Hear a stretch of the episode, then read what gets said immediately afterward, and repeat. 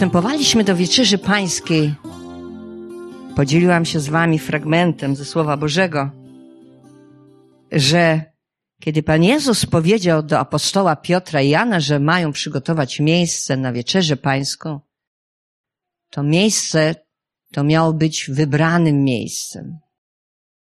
My widzimy, że Pan Jezus daje konkretne wskazówki apostołom, w jaki sposób oni to miejsce znajdą. I my czytamy w 22 rozdziale, do 10 werset, gdy wchodzić będziecie do miasta, oto spotka się z wami człowiek, niosący dzban wody. Idźcie za nim do domu, do którego wejdzie. Widzicie, ewidentnie Duch Boży pokazuje, że człowiek Boży jest prowadzony przez Ducha Bożego. Przez Ducha Bożego. Ponieważ ten człowiek z tymi wiadrami wody, on symbolizuje Ducha Świętego. To Duch Boży przyprowadził nas, ile to dwa lata temu? Prawie już trzy. Dwa i pół lata temu do tego miejsca. Musicie wiedzieć, że to miejsce na nas czekało, ponieważ ci właściciele tego obiektu, oni czekali na wynajem tego miejsca, moi drodzy, około y, czterech lat.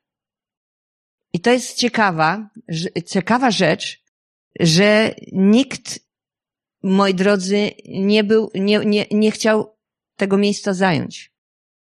I kiedy myśmy z ogłoszenia, moi drodzy, przyszli tutaj, po obejrzeniu wielu miejsc, to okazało się, że to miejsce jest dla nas najodpowiedniejsze. Ponieważ w naszych sercach było to, aby uwielbiać Boga i modlić się bez jakichkolwiek ograniczeń fizycznych. Kiedy przyszliśmy do tego miejsca, my wierzymy, że przyprowadził nas tutaj Duch Święty byliśmy przekonani w naszych sercach, pomimo, że zmieniliśmy, moi drodzy, dzielnicę, ponieważ jest to prawobrzeże, a byliśmy na lewobrzeżu. I wiązało się to z tym, że wiele osób, którzy mieszkają na lewobrzeżu, musi niestety pokonać wielki odcinek drogi. To mimo wszystko wiedzieliśmy, że to miejsce jest wybrane przez Boga. I dlatego tutaj jesteśmy. Dlatego Słowo Boże mówi, że Bóg daje człowiekowi miejsce. Miejsce, które on wybiera we właściwym czasie. Pamiętam moją pierwszą podróż misyjną. Ja narodziłam się na nowo 37 lat temu. A więc jestem chrześcijanką 37 lat. Ponieważ celebrujemy moje urodziny, to dobrze o tym powiedzieć o urodzinach duchowych. Narodziłam się jeszcze będąc studentką medycyny. Moją pasją była medycyna i zrobienie kariery w tej dziedzinie. Zawsze ceniłam sobie ludzi inteligentnych, ponieważ myślałam, że człowiek inteligentny wiele może. Jest człowiekiem wpływu, ludzie go poważają, go cenią. A ja tak chciałam. I pamiętam, kiedy byłam na trzecim roku medycyny, oddałam życie Jezusowi. To był wspaniały czas z Bogiem. Kiedy narodziłam się na nowo, narodziłam się, moi drodzy, w akademiku. Ktoś zaprosił mnie na kawę i okazało się, że to miejsce było dla mnie błogosławionym, ponieważ tam powierzyłam swoje życie Jezusowi. Widzisz, Rozkochałam się w Jezusie.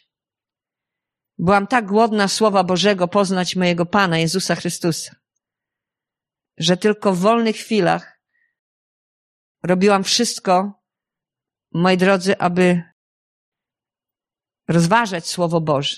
I szukałam tej wolnej chwili, a wiecie, że na medycynie to nie jest tak łatwo. I zdawałam sobie sprawę, że tak naprawdę Pan Jezus staje się jedyną i największą wartością mego życia, nie medycynę. I zrozumiałam, że moje poczucie wartości mojej edukacji to nie jest właściwe podejście, bo moja tożsamość musi się znaleźć w Jezusie Chrystusie. Czy możesz powiedzieć amen? Pamiętam moją pierwszą podróż misyjną. Nie zdawałam sobie sprawy, że będzie tak wcześnie. Po kilku latach, po szkole biblijnej międzynarodowej w Międzyzdrojach, pamiętam, jak Duch Boży przemówił do mnie, że poślę ciebie do Stanów Zjednoczonych, a wcześniej, w osiemdziesiątym, moi drodzy, to było osiemdziesiątym, osiemdziesiątym dziewiątym roku. Pamiętam, jak był obóz zorganizowany przeze mnie w Międzyzdrojach, kiedy Duch Boży dał mi trzy wizje, które dwie wypełniły się w moim życiu, trzecia jeszcze nie. Dlatego wierzę, że Bóg przedłuży moje lata życia, bo jeszcze trzecia wizja nie została wypełniona. Pierwsza wizja dotyczyła Nowego Jorku. Oczywiście, Słowo Boże mówi, że Bóg różnymi sposobami mówi do człowieka. Ale to było w tej wizji na koniec podane konkretne miejsce, gdzie Bóg mnie pośle w Stanach Zjednoczonych. Ja jestem zachwycona, jak czasami Bóg w detalach mówi do człowieka. Pamiętam ten dzień, kiedy z moją siostrą wylądowaliśmy w Stanach Zjednoczonych i zabrała mnie moja koleżanka ze studiów do New Jersey. I pamiętam ten dzień, kiedy znalazłyśmy się tam i ja powiedziałam do mojej siostry, ale to nie jest to miejsce. I wtedy przyszedł jeden człowiek, niewierzący, i powiedział, że jedzie do Nowego Jorku i może nas zabrać. I zabrał nas do jednego człowieka, który widział ewangelizację wśród Polonii i wskazał nam kościół amerykański, gdzie Polacy się zgromadzali. Kiedy myśmy się tam udało, okazuje się, że nabożeństwo się kończyło i Polaków już nie ma, bo kościół, który tam powstał, przy tej kościele amerykańskim, on po prostu niestety został przez wroga rozbity. Ale spotkaliśmy tam pastora, który dał nam adres do byłych liderów tej grupy. I tam dotarliśmy do nich i moi drodzy, zamieszkałyśmy na Brooklynie.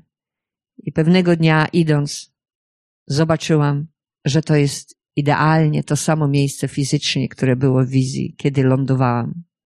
Na spadochronie. Moi drodzy, z góry, kiedy ręka Pana wypuszczała ten spadochron, w wizji poruszającej się, która trwała pięć lat. My zdajemy sobie sprawę, że Bóg nas stawia w Bożym czasie, w Bożym miejscu.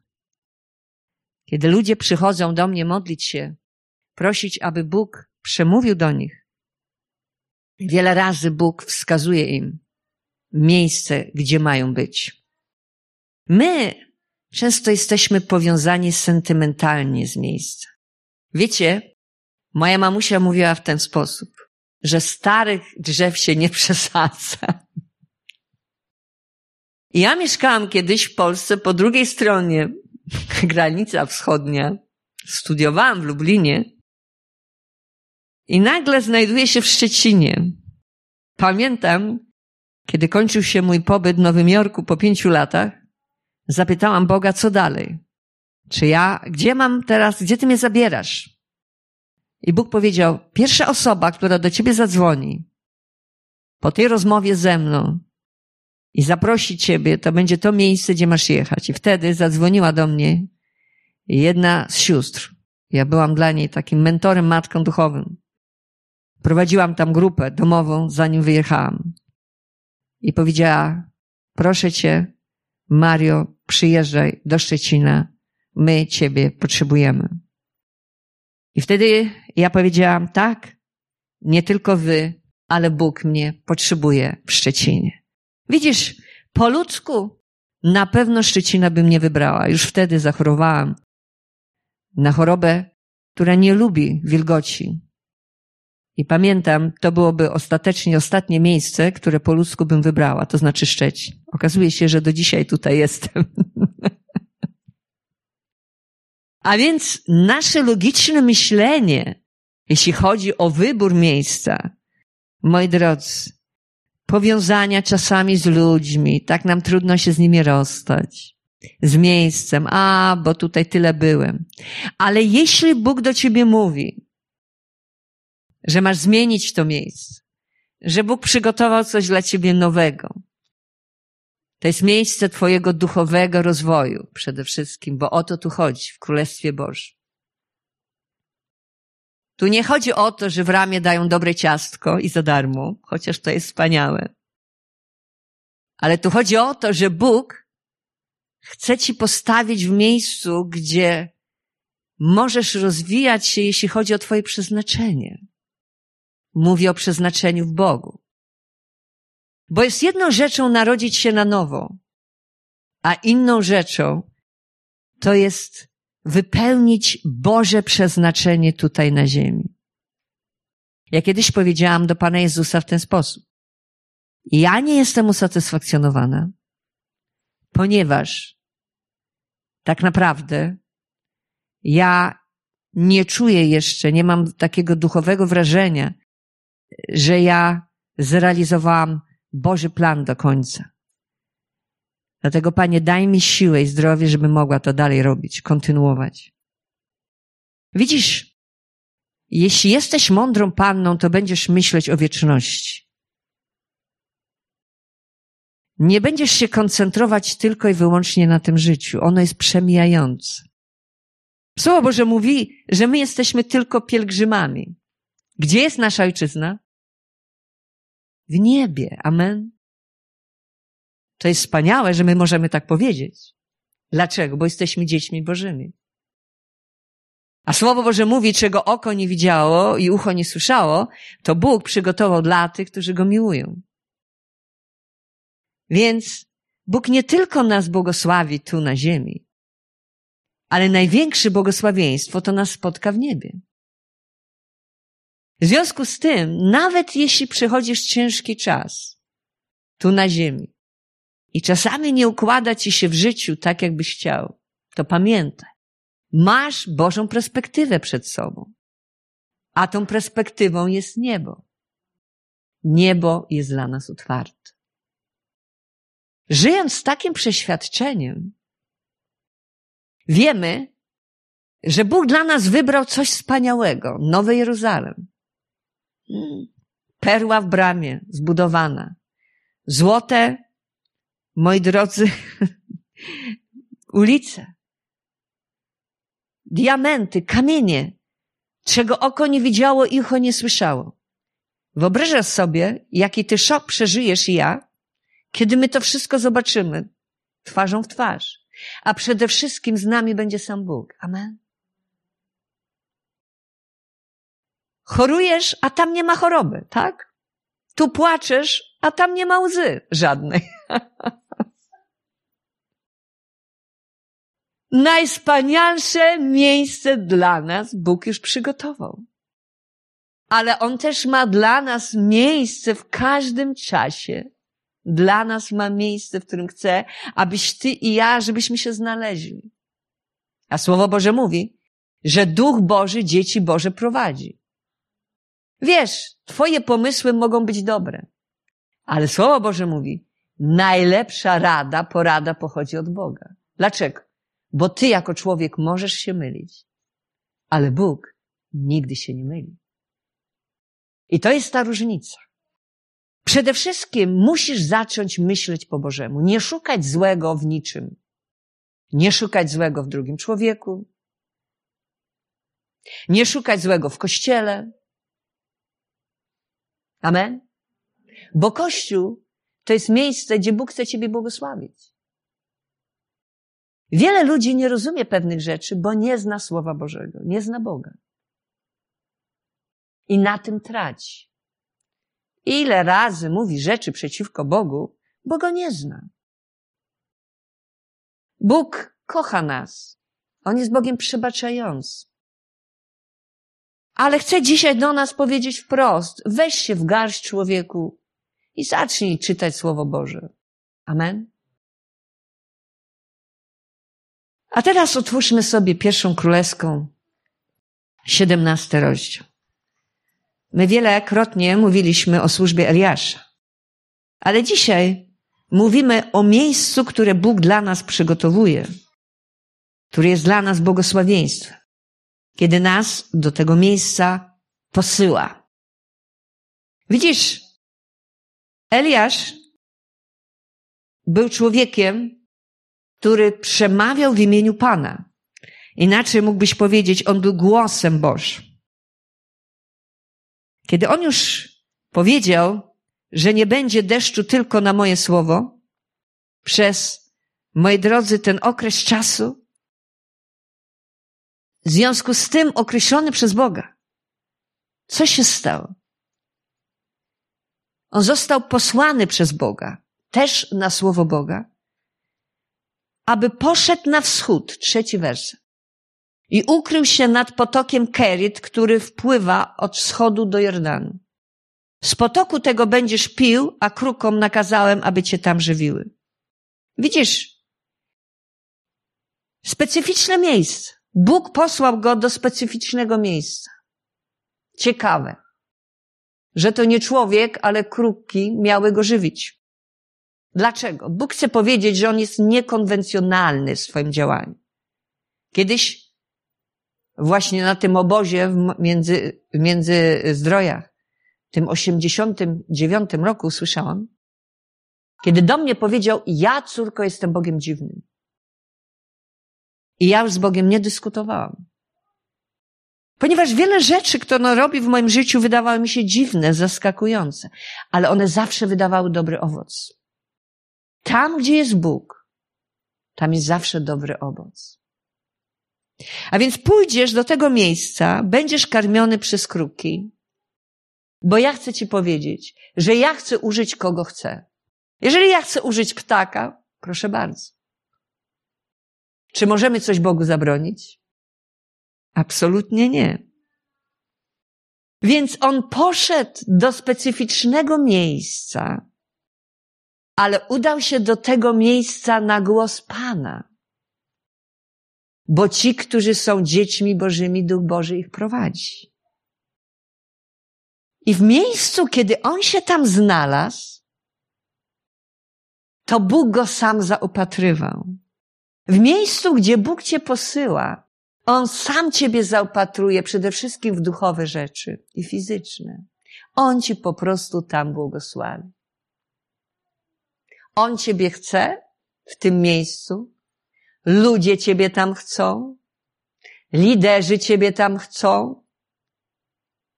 Z radością witają ciebie, a ty się rozwijasz. Czy to nie jest wspaniałe?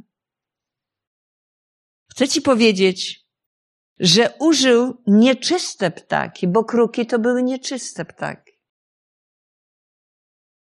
Czyżby? Czy to naprawdę? Tak. Pamiętajmy, że Słowo Boże mówi, z potoku będziesz pił. Nakazałem, Bóg nakazał krukom. Więc ptaki wykonywały Boże rozkazy. To działanie Boga jest cudowne. Teraz zastanawiasz się, kiedy w kraju panował głód, to skąd te kruki mogły brać to jedzenie? Może brały ze stołu Izabel? Bo tam się uczty jedna po drugiej odbywały? Tam było pełno jedzenia. Nieważne skąd, ważne, że to jedzenie było dostarczane, gdzie był głód. Ale Eliasz nie był głodny. Dlatego, że był w miejscu, gdzie Bóg go posyła.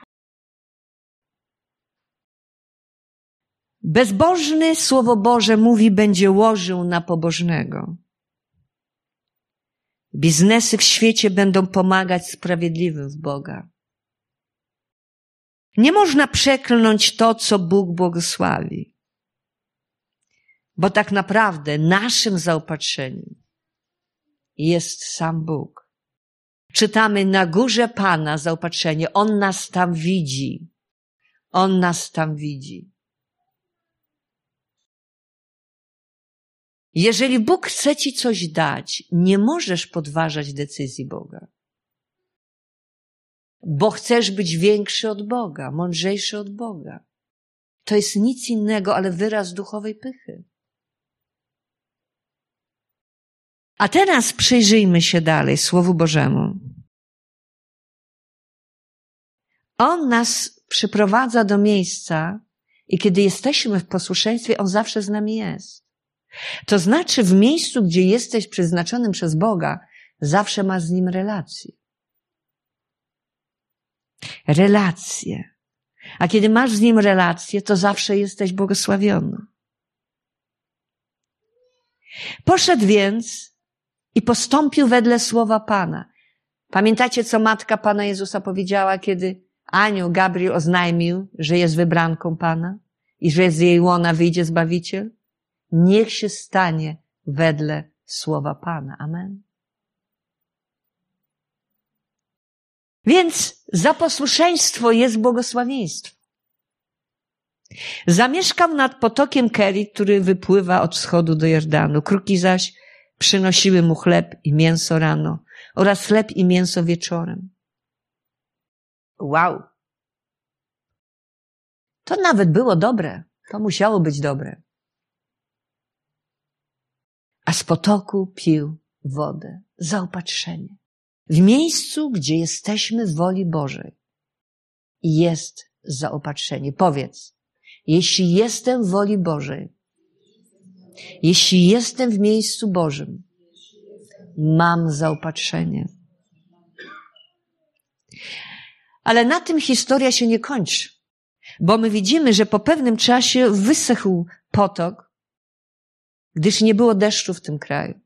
I wtedy znowu dochodzi go słowo Pana. Wstań i idź do Sarepty, która należy do Sydonu i zamieszkaj tam. Oto nakazałem pewnej tamtejszej wdowie, aby cię żywiła. A więc Bóg nie przestał troszczyć się o Eliasza, który jest narzędziem, który był narzędziem w ręku Pana.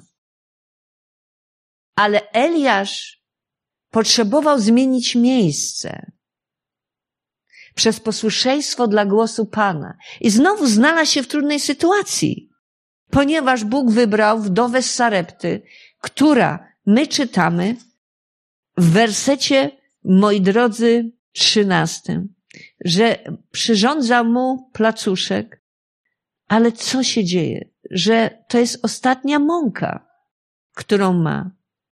My czytamy w tym wersecie. Mam tylko garść mąki w zbanie i odrobinę oliwy w bańce dwunasty. Ale Eliasz, ty mnie przyrządź, ten placuszek. I ona to robi. Na posłuszeństwo dla Bożego sługi. Religia by mogła powiedzieć, tam jest dziecko. Dlaczego on wymaga od niej? Dziecko by mogło jeszcze jeden dzień przynajmniej żyć.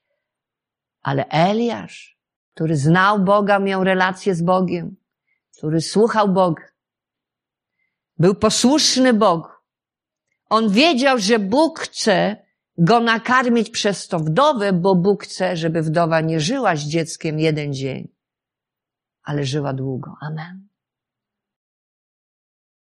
Moi drodzy, poszedł do tego miejsca, aby być błogosławionym znowu przez Boga i stać się błogosławieństwem potem dla tej wdowy. Kiedy Jego osoba, potem czytamy, moi drodzy, że modli się o jej syna i widzi interwencję Boga. Pamiętam, kiedy jechałyśmy z moją siostrą, kiedy byliśmy na misji na ewangelizację, tam się zbierały polskie zbory. Ja powiedziałam do mojej siostry, słuchaj, tam jest takie fajne małżeństwo, podobnym wieku jak my, to my jak pojedziemy, to my tam, jak oni nas poproszą do nocowania, to my tam pójdziemy. A moja siostra mówi, słuchaj, masz super pomysł. Ale kiedy zajechałyśmy tam, kiedy podchodziły osoby zapraszać nas na nocleg, tamci nas nie podeszli do nas, ale podeszła kobieta. Wyglądała bardzo źle. Miała strasznie surowy wyraz twarzy. Starsza kobieta. I podeszła do nas, mówi, Siostro Mario, Joanno, czy możecie u nas, u mnie przenocować? Byłby to dla mnie zaszczyt. Ja popatrzyłam na moją siostrę. Mnie było bardzo ciężko odmówić tej kobiecie. Starsza kobieta. Nasza siostra Wiesia to jest piękna kobieta. Jak się uśmiechnie, a ona miała taki surowy wyraz twarzy. Wiecie, prawdziwie Bóg powiedział, że On patrzy na serce, a nie na wygląd. Amen? I ja mówię, to dobrze, to my tam pójdziemy na ten nocleg. Moja siostra się na mnie patrzy, widzę, że ona też nie jest kontent. Kiedy my przychodzimy, patrzę stół zastawiony. Ja mówię, a siostra to jest sama? Tak, jestem wdową. Pierwsza myśl. Aha, Bóg chciał, żebyśmy poszły do wdowy i błogosławiły wdowę. Amen. Bo kto błogosławi wdowę, jest sam błogosławiony. O, to wspaniale. Pierwsza myśl. To Bóg wybrał nam to miejsce.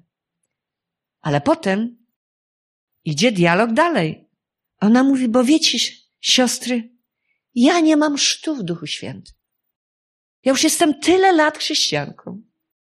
Już tyle osób się o mnie modliło. Ale ja miałam widzenie Pana. Nagle, kiedy modliłam się, zobaczyłam na ścianie potężne światło oślepiające mnie. Zaczęłam płakać i płakać. Miłość Boża ogarnęła mnie. Zobaczyłam wielkiego gołębia, a z tego gołębia promienie wielkie wychodziły. I ten gołąb przemówił. Córko moja, przyjadą tu dwie siostry, Maria i Joanna. Ty zaprosisz je do swojego domu. One położą ręce na ciebie. Pomodlą się, będziesz ochrzczona Duchem Świętym. Czy to nie jest jak w przypadku Ananiasza i Saula? Potem Pawła, amen? Myśmy zamarły z moją siostrą. Zrobiło nam się po prostu gorąco, bo to niecodzienne świadectwo. Ja zrozumiałam, jak ważną rzeczą jest znaleźć się w Bożym czasie, w Bożym miejscu. To ja mówię do Joanny, Jasiu, to my nie mamy na co czekać. Bo ta kobieta tyle lat czeka na ten chrzest Duchu Świętym.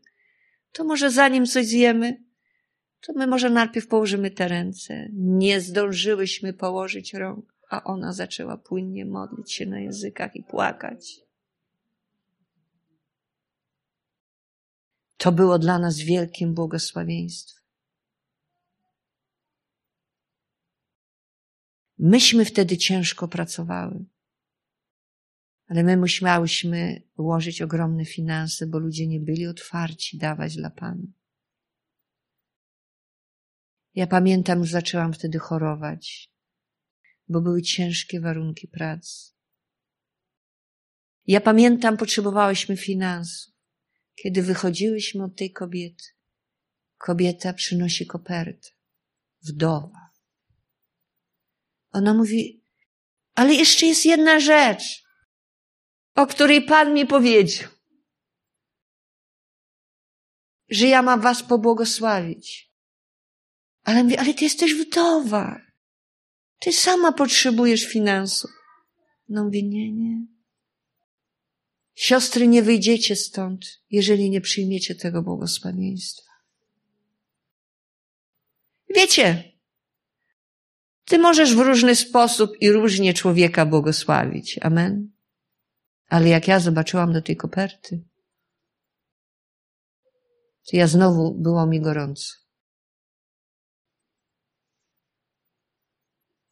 A ona do nas mówi, bo Bóg mi powiedział, że On was posłał do Ameryki i wy wiernie wykonujecie Jego pracę. Amen. I jest zadowolony z was. Kobiety widziałam pierwszy raz. Amen. Miejsce. Moi drodzy, Słowo Boże mówi Ewangelia Jana, 15 rozdział. To jest powiedziane w ten sposób. Że my powołani jesteśmy do tego, aby wydawać wiele owoców.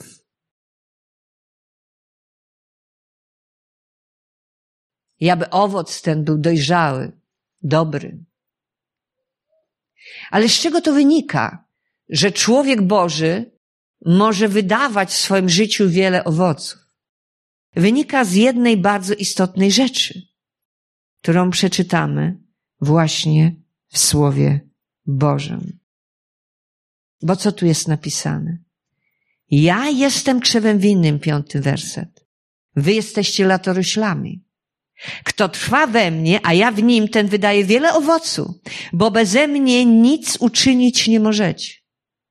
Samo trwanie w Chrystusie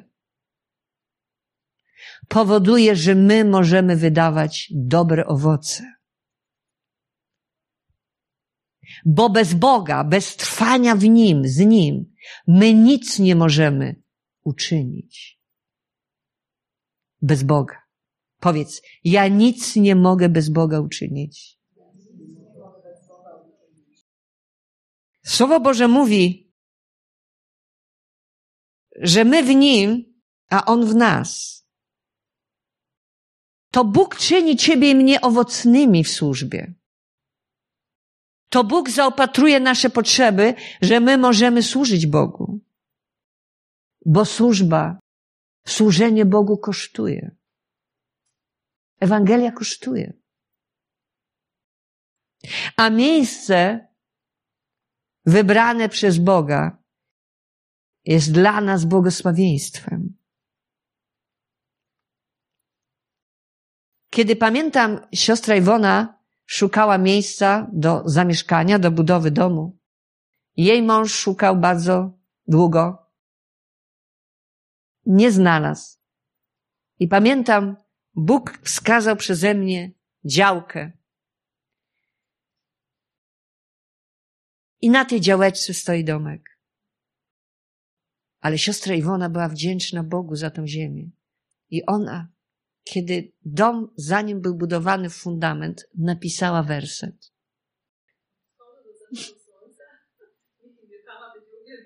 Amen. Bóg dał jej to miejsce. Mąż szukał, on nie chciał tego miejsca. Ale on dał jej to miejsce. I kiedy ona wzięła to miejsce, ona Słowem Bożym poświęciła to miejsce dla Boga. Amen.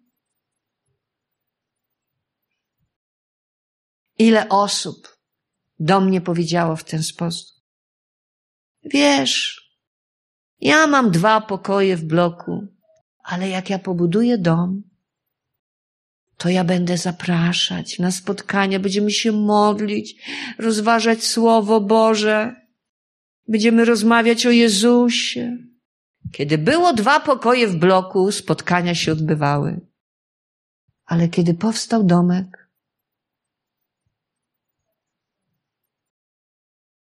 te spotkania jakoś tak są rzadkie. Panie, dlaczego tak jest? Dlaczego nie możemy zrozumieć, że miejsce, które nam dajesz, ma być błogosławieństwem nie tylko dla nas, ale dla innych? Amen. Nie zapominajcie gościnności, bo czasami anioła będziecie gościć. Amen. Ale na pewno Jezusa. Ponieważ kiedy zapraszasz człowieka Bożego, to zapraszasz do tego domu samego Jezusa. Słowo Boże mówi, moi drodzy, otwórzmy druga królewska, drugi rozdział, że Elizeusz znał wartość i cenę służby proroczej. Druga królewska. I my widzimy, że tu jest napisane w ten sposób.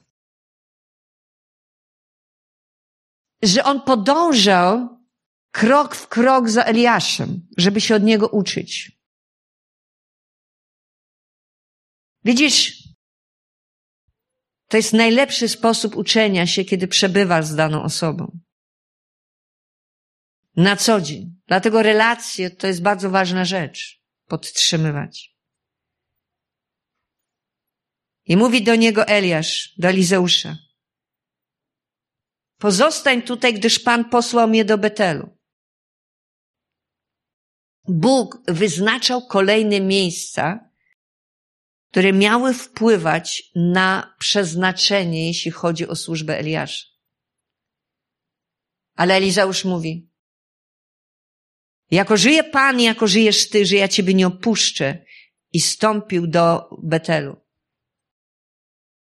To znaczy, że Elizeusz zawsze szedł do miejsca tam, gdzie szedł Elize Eliasz. Wiecie dlaczego? Bo on wiedział, że Bóg go prowadzi. Że to jest miejsce, które miało wpływać na życie Eliasza i przez życie Eliasza wpływać na innych. I on się chciał w tym miejscu znaleźć. Dzisiaj możemy powiedzieć w ten sposób. Pojechać, polecieć, pójść z daną osobą. Bo on wiedział, że on jest prowadzony Duchem Bożym, że Duch Boży jest nad nim. Potem Bóg go poprowadził do Jericha, on poszedł za nim. Potem poprowadził do Gilgal, on poszedł za nim. Potem poprowadził do Jordanu, on poszedł za nim. Co to znaczy? To znaczy, że Bóg wyznaczał miejsca Eliaszowi, a Elizeusz szedł za nim. Kiedy Elizeusz był twardy w swoim postanowieniu, Eliasz nie powiedział, spadaj stąd, odejdź stąd, chcę być sam. Dlaczego tak nie powiedział? Bo zobaczył determinację. Pamiętam, jak ja miałam jechać na misję do Białorusi i na Ukrainę, wtedy były ciężkie czasy w Polsce. Tam, żeby się dostać na tą Ukrainę, to trzeba trzy miesiące było czekać na bilet na pociąg. Ja o tym nie wiedziałam. Wiecie, człowiek jak żyje Chrystusem, byłam wtedy w szkole biblijnej pracownikiem. Ja żyłam Chrystusem, nie wiedziałam, co się w świecie dzieje. Dobrze jest czasami obejrzeć, pamiętajmy, dziennik, żeby wiedzieć, o co się modlić. Amen. Ale oni nie zawsze mówią do końca tak, jak jest. I w związku z tym jest lepiej słuchać Boga. I w związku z tym ja miałam zorganizowaną grupę kilkanaście osób. Ja tutaj zamówiłam dwie wielkie torby książek chrześcijańskich, Biblii, takie potężne torby. I wiadomo rzeczą, że ja tego nie mogłam nieść. Ja liczyłam na to, że ja porozdaję te wszystkie książki osobom i one ze mną pojadą i to wszystko, ten ciężar będzie rozłożony. Ale okazało się inaczej, bo były pastor, któremu przekazałam kościół, on tak się na mnie rzucił, prawie chciał mnie bić, że ja nie, że ja nie pojadę, że to nie jest wola Boża. Tu w innym kościele już byłam błogosławiona, wysłana. Tutaj w moim macierzystym kościele nie chcą mnie puścić i tak się wszyscy wystraszyli, że nad ranem puk, puk, myślałam, że zostałam sama. Rozmawiam z Bogiem, to jak ja to pojadę, jak ja z tymi torbami sobie poradzę. Wchodzi taki człowiek i mówi do mnie, jeden brat. Bóg powiedział do mnie, masz pójść za siostrą Marią jak za, Elizeu, jak za Eliaszem. Masz być Elizeuszem. I mówi, ja jadę. Ja mówię, zastanowiłeś się? Ja jadę. I ów brat miał taką siłę, że wziął te dwie torby.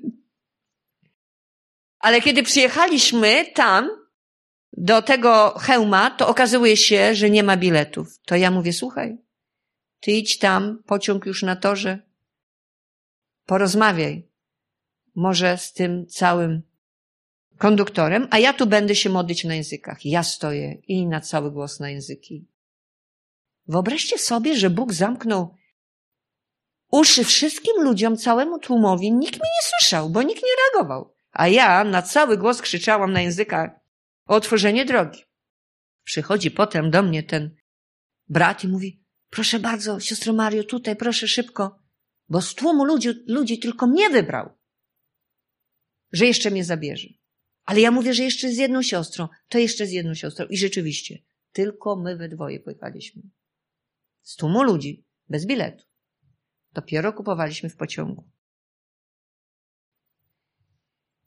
Wyobraźmy sobie teraz, sytuację, że znajdujesz się w miejscu, gdzie nie ma już tej ulicy, której masz adres i musisz do tego miejsca dotrzeć. Masz dwie torby z Bibliami, policjant, pytamy się, przebudowali ulicę, to jedziemy tramwajem do końca w tym kierunku i idziemy z tymi dwoma torbami od domu do domu, bo mam jeden adres do człowieka, gdzie mam tam nocować i który ma mi otworzyć drogę do kościołów. I wszędzie, gdziekolwiek jesteśmy, ludzie się nawracają. Wszędzie, w każdym domu. Biblie od razu idą, torby stają się lżejsze. Książka, amen, I zachodzimy do domu, a na podwórku wsiada dosłownie do samochodu ten człowiek. Gdyby on wsiadł, ja nawet bym nie wiedziała, że to jego żona, dziecko, dom. Poszłabym dalej. Bóg wszystko w swoim czasie zachował. Bracie i siostro, chcę ci powiedzieć, że Boży czas, ten człowiek miał duży problem. On miał kilka dziur w dachu, i musiał też podreperować domek. Miał jeden samochód klekoczący, którym podwoził ludzi do kościoła. Kiedy myśmy tam posługiwali, na koniec Duch Boży przemówił. Za rok twój dom odbudujesz i będziesz miał nowy samochód. Potem się zastanowiłam, co ja prorokuję. Okazuje się, że za rok oni mnie zapraszają do zborów. Ja ładuję autobus. Wiecie, ile autobus ma miejsc? Ile? Czterdzieści parę miejsc. To wyobraźcie sobie prawie cały autobus do góry, tylko zostało cztery miejsca dla nas. Był obładowany żywnością, ubraniami. Amen? I jeszcze składka finansowa jechała. Tak ludzie życzliwi byli i błogosławili Ukrainę. Przejście przez granicę było cudowne. Może innym razem podzielę się tym wspaniałym świadectwem. Bo po ludzku to było niemożliwe. I kiedy tam podjeżdżamy do tego domu, ja mam problem, bo w jego pokoju, który jest największy, nie ma gdzie stawiać tych toreb tych worków. To on mówi, siostra Maria, to ja mam takie dwa zaprzyjaźnione kościoły, to jeszcze tam może zrzucimy. Co się stało? Tam ludzie podawali futra plus finanse. Czy ja mogę to sprzedać? Tak. Dom odbudowany, nowy samochód kupiony. Amen. Czy Bóg nie jest cudowny? Wybrał to miejsce aby to miejsce błogosławić. Bo bardziej błogosławioną rzeczą jest dawać niż brać. A teraz my widzimy, czytamy w dziesiątym wersecie. A może zacznijmy od dziewiątego. Gdy zaś przeszli, rzekł Eliasz do Elizeusza. Tam było jeszcze, czytamy, pięćdziesięciu uczniów prorockich. Ale ci uczniowie to oni coś się leniwi byli. Nie chciało im się za bardzo przechodzić przez tą wodę. Bo na pewno nie było to komfortowe przez Jordan. Może nie ten poziom wiary? Może lenistwo gdzieś tam duchowe się wkradło? Ale Elizeusz dalej idzie z Eliaszem i czytamy, a gdy zaś przeszli rzekł Eliasz do Elizeusza, proś, co mam dla ciebie uczynić, zanim zostanę wzięty do ciebie. Elizeusz zaś odpowiedział, proszę, niech mi przypadną w udziale dwie trzecie twojego ducha. A na to on odpowiedział, o trudną rzecz poprosiłeś. Lecz jeśli mnie ujrzysz w chwili, gdy będę od ciebie wzięty, spełni się to, a jeśli nie, to się nie spełni. Jeśli będziesz dokładnie w tym miejscu czekał, to otrzymasz podwójne namaszczenie na mnie. Będziesz dokładnie w tym miejscu, gdzie ja będę zabrany. A więc widzimy znowu specyficzne miejsce. To wtedy, w tym miejscu, ty jesteś w stanie wziąć ode mnie namaszczenie.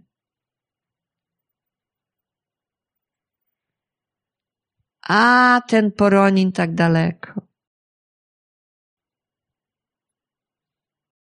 Ja sama muszę prosić Pana, żeby tam dojechać. Amen. Ale było jedynym miejscem, które od razu Bóg mi pokazał. Amen. I dziękuję każdemu, kto chce jechać i uczyć się i uczestniczyć w tym, co Bóg dla nas tam przygotował.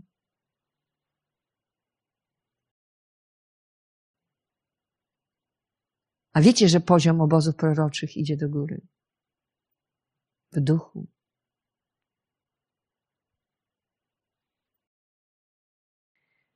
To samo miejsce. A gdy oni szli, wciąż rozmawiali. Rydwan ognisty i koń ognisty oddzieliły ich od siebie. I Eliasz wśród burzy wstąpił do nieba.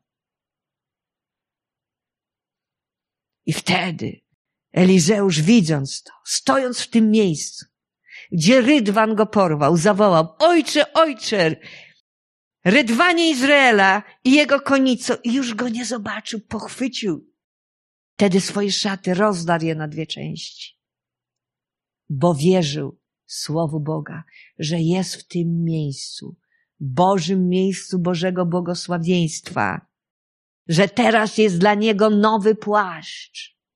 I podniósł płaszcz Eliasza, który zsunął się z niego, zawrócił i stanął nad brzegiem Jordanu. Kiedy jechałam na ostatnią misję taką daleko, do Nowej Zelandii, ja miałam straszne perypetie. Obciążyło mnie to tak finansowo. Ale kiedy znalazłam się na koniec misji, w jednym domu chrześcijańskim, w domu osoby, która posługuje razem z pastorami, którzy przyjechali do nas z Nowej Zelandii, kiedy myśmy się tu przenieśli zaraz na początku, we wrześniu. Kiedy ona modliła się nade mną i prorokowała, mówi, Maria, jest nowy płaszcz namaszczenia dla ciebie, Bożego autorytetu. Trzeba było udać się do Nowej Zelandii. Amen? My zdajemy sobie z tego sprawę, moi drodzy, że wiele razy musimy płacić cenę, aby coś zyskać. I podniósł płaszcz Eliasza, który zsunął się z niego i stanął nad brzegiem Jordanu. Wziął płaszcz Eliasza, który zsunął się z niego, uderzył w wodę i rzekł, gdzie jest Pan Bóg Eliasza? Również gdy on uderzył w wodę, rozstąpiła się ona w jedną i w drugą stronę i Elizeusz przeszedł. A zobaczyli to uczniowi prorocy z Jericha. Wow, duch Eliasza spoczął na Elizeuszu. Ale mógł spocząć na każdym z nich. Dlaczego oni za nim nie poszli?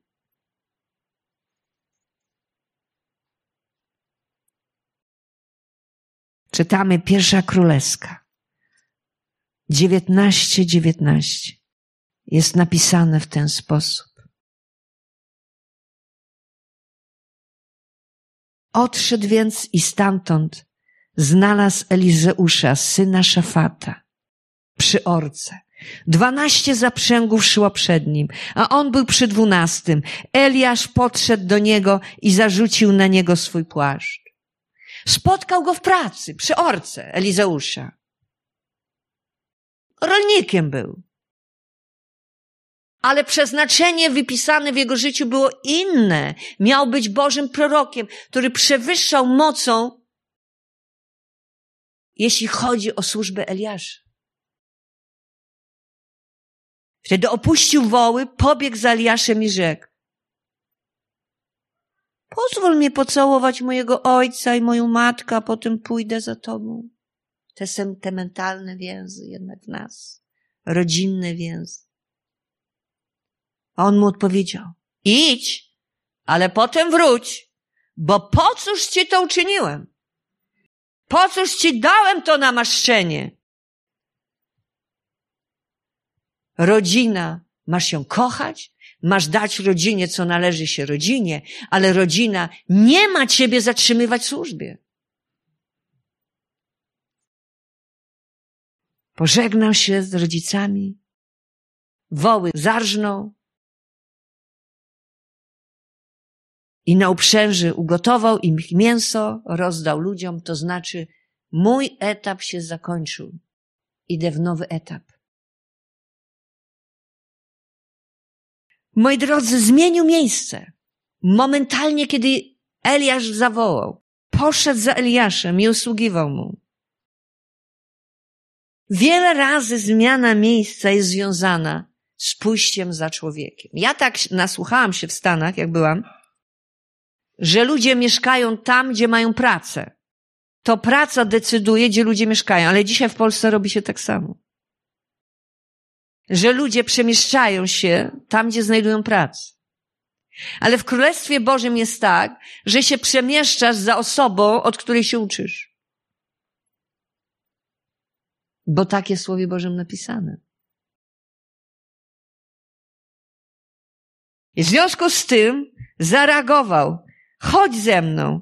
Jeśli nie, Elizeuszu, to ja ci to już mówię na dzień dobry, będziesz miał problem. Ale to nie mój problem, tylko twój. A pamiętajmy to, co się stało. Pierwsza Mojżeszowa 28. Że Jakub ma sen.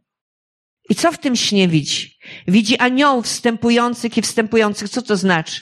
To symbolizuje otwarte niebo. A potem, gdy się obudził ze snu, szesnasty werset mówi, zaprawdę, Pan jest na tym miejscu, a ja nie wiedziałem. Jest to sen tak zwany z nawiedzeniem aniołów. Może być z nawiedzeniem Pana. Jest to miejsce, gdzie mieszka sam Bóg. To jestem zdjęty trwogą, ja mam respekt dla Boga. O, jakże tym lękiem ten dom Boży napawa mnie to miejsce, bo to jest dom Boży i brama do nieba. Co to znaczy? Że miejsce Boże to jest respekt dla Boga, dla Słowa Bożego.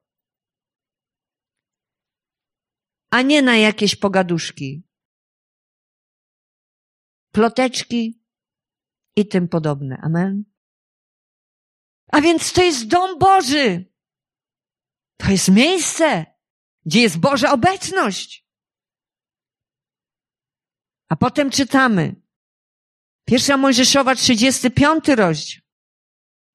Że Bóg błogosławi Jakubowi w Betelu. Dlaczego? Bo on tam jest, w miejscu, gdzie Bóg chce, żeby on tam był.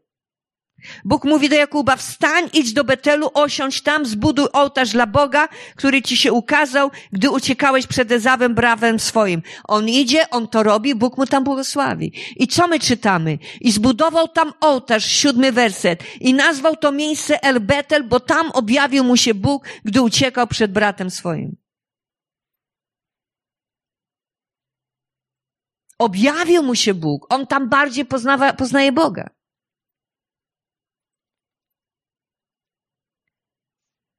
A więc, czy to jest miejsce wizji w Twoim życiu, gdzie Bóg Cię prowadzi? Czy to jest miejsce śmierci, umierania dla siebie? Czy to jest miejsce uczenia Ciebie Bożej wrażliwości na drugiego człowieka? Czy to jest miejsce uzdrowienia, w którym zostałeś uzdrowiony na duszy i ciele? Dawid to musiał wiele przejść. Musiał się znaleźć na pustyni, żeby umrzeć najpierw dla swoich ambicji, dla swojego ego, żeby być naprawdę godnym Boga królem. Jeden rozdział do królowania w Jeruzalem, a Szymei przychodzi i złorzeczy mu. Obrzuca go kamieniem i prochem. Fajna historia. Ale Dawid nie dał się sprowokować. Czytamy druga Samuela 16:10. Mówi, niech złorzeczy, jeżeli Bóg mu nakazał. Nie można sprzeciwiać się Bogu. Będzie, będę bardziej błogosławiony. Dlaczego tak powiedział? Bo znał Boga.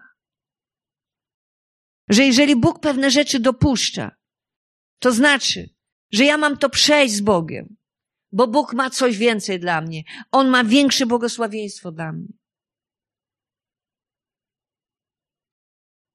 A spożywając z nimi posiłek, dzieje apostolskie jeden, nakazał im, nie oddalajcie się z Jerozolimy, lecz oczekujcie obietnicy Ojca, o której słyszeliście ode mnie. Było ich wielu, pięćset.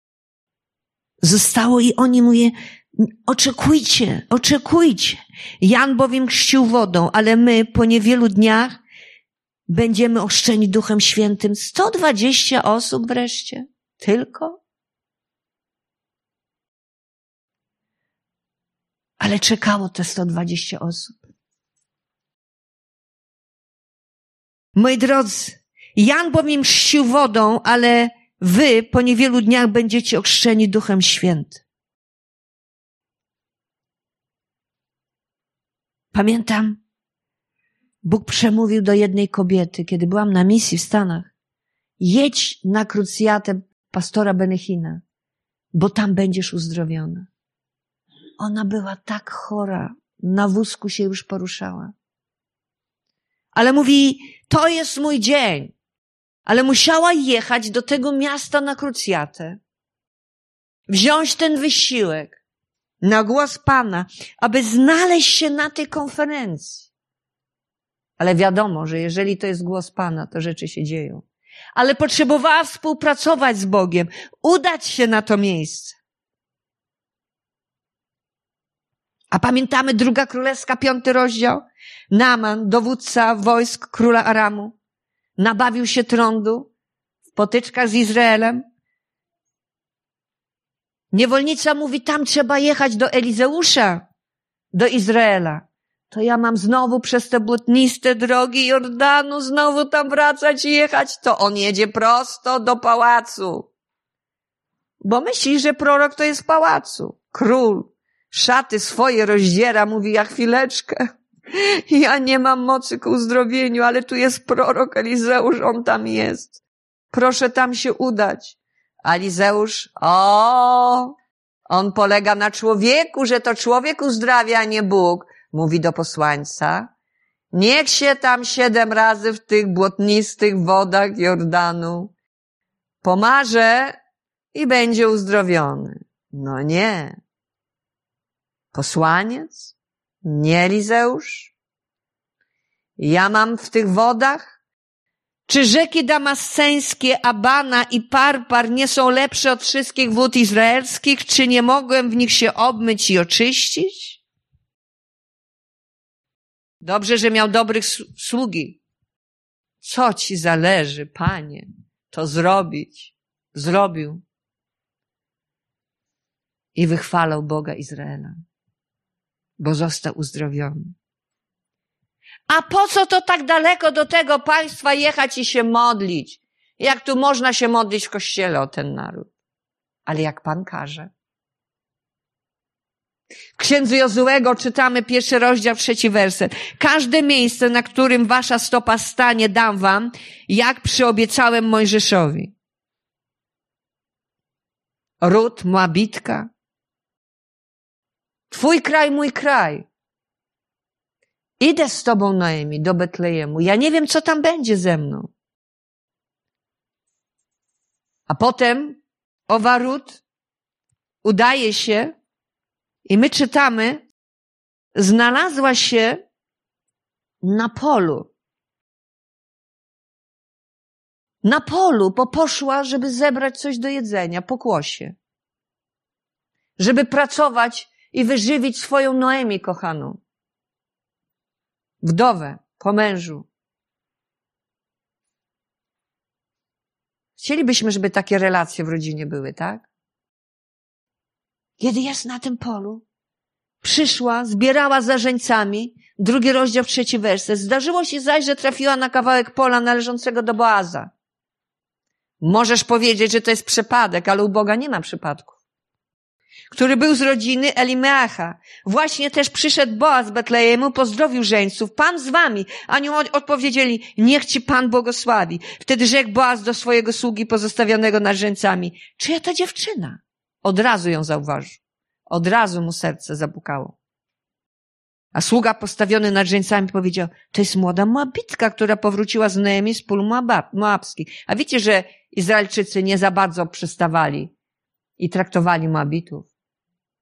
I powiedziała ona do mnie, chciałabym za żeńcami zbierać i składać kłosy między snopami, a odtąd tylko przyszła rano, trwa przy pracy aż dotąd, ani chwilki nie odpoczywa. Wtedy rzekł Boaz do Rut, słuchaj moja córko, nie chodź na inne pola, bo tu jest miejsce Twojego błogosławieństwa. A ona, Upadła przed nim na twarz. Pokłoniła się do ziemi. A skąd to znalazłam łaskę w twoich oczach? Że zwracasz na mnie uwagę, chociaż jestem cudzoziemką. A Boaz odpowiedział i mówi, opowiedziano mi wszystko dokładnie, jak postąpiłaś ze swoją teściową, gdy umarł twój mąż, że opuściłaś swojego ojca i swoją matkę i swoją ziemię, w której się urodziłaś i poszłaś do ludu, którego przedtem nie znałaś. Niech ci wynagrodzi Pan twój postępek i niech będzie twoja pełna odpłata od Pana. Chwała Bogu, nawet użył Jego samego. Amen. Zasadzenie w domu Pana wyrastają w dziedzińcach Boga naszego. Jeszcze w starości przynoszą owoc, są w pełni sił i świeżości. Aby obwieszczać, że Pan jest prawy, że jest opoką moją i nie ma w nim nieprawości. Co dzisiaj Duch Święty chce Ci pokazać, objawić? Że my mamy iść za namaszczeniem, za człowiekiem, nad którym jest namaszczenie, od którego możesz się uczyć, możesz wzrastać, możesz się rozwijać, pomnażać, może to namaszczenie nad Tobą wzrastać. Co dzisiaj Słowo Boże nam mówi? że bycie samo w domu Bożym jest błogosławieństwem. Aby obwieszczać, że Pan jest prawy, że jest osob, opoką moją i nie ma w nim nieprawości. Słowo Boże mówi, że tam, gdzie jest zgoda, gdzie ludzie Boże mieszkają w zgodzie, tam olejek się wylewa, tam jest rosa Hermonu, tam Pan zsyła błogosławieństwo. Słowo Boże mówi, błogosławieni, którzy w domu Twoim mieszkają i nieustannie Ciebie chwalą. Wstańmy, moi drodzy. I chwalmy Boga. Ale najważniejszą rzeczą jest to, aby w tym domu Bożym była Boża obecność. Druga Samuela, szósty rozdział, jedenasty werset.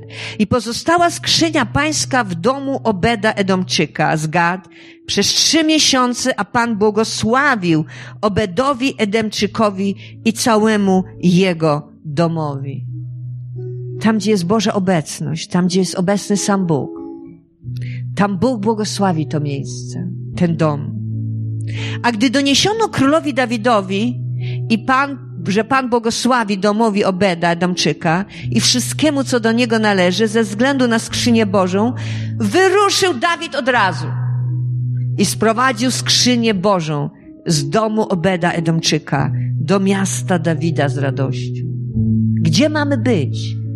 Gdzie mamy mieszkać? Gdzie jest nasze miejsce? Tam, gdzie jest Boża obecność. Tam, gdzie jest Boża chwała, tam, gdzie jest obecny Bóg. Tam, gdzie jest żywe słowo żywego Boga. Amen. Tak więc sprowadził skrzynię pańską i ustawili ją w miejscu dla niej przeznaczonym, w środku namiotu, który Dawid kazał dla niej rozpiąć i rozłożył Dawid przed Panem ofiary całopalne i ofiary pojednania. Słowo Boże mówi, że Bóg szuka miejsca, gdzie On by mógł zamieszkać. Kiedy radzasz się na nowo, Twoje serce staje się mieszkaniem dla żywego Boga. Ale Bóg też szuka miejsca tutaj na ziemi, domu, fizycznie, gdzie mógłby zamieszkać. Żeby człowiek Boży zrobił dla niego przestrzeń. Bo tak naprawdę to chodzi o to, żeby on miał mieszkanie.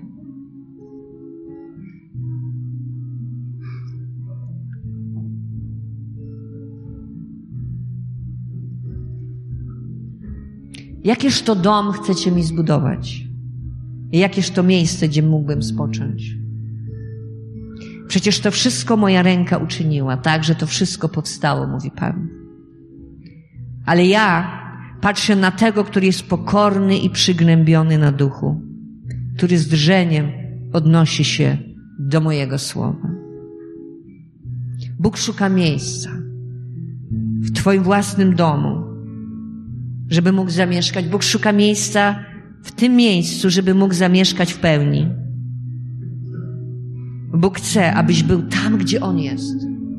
gdzie On Cię prowadzi, gdzie jest Jego namaszczenie, gdzie są ludzie, za którymi możesz iść.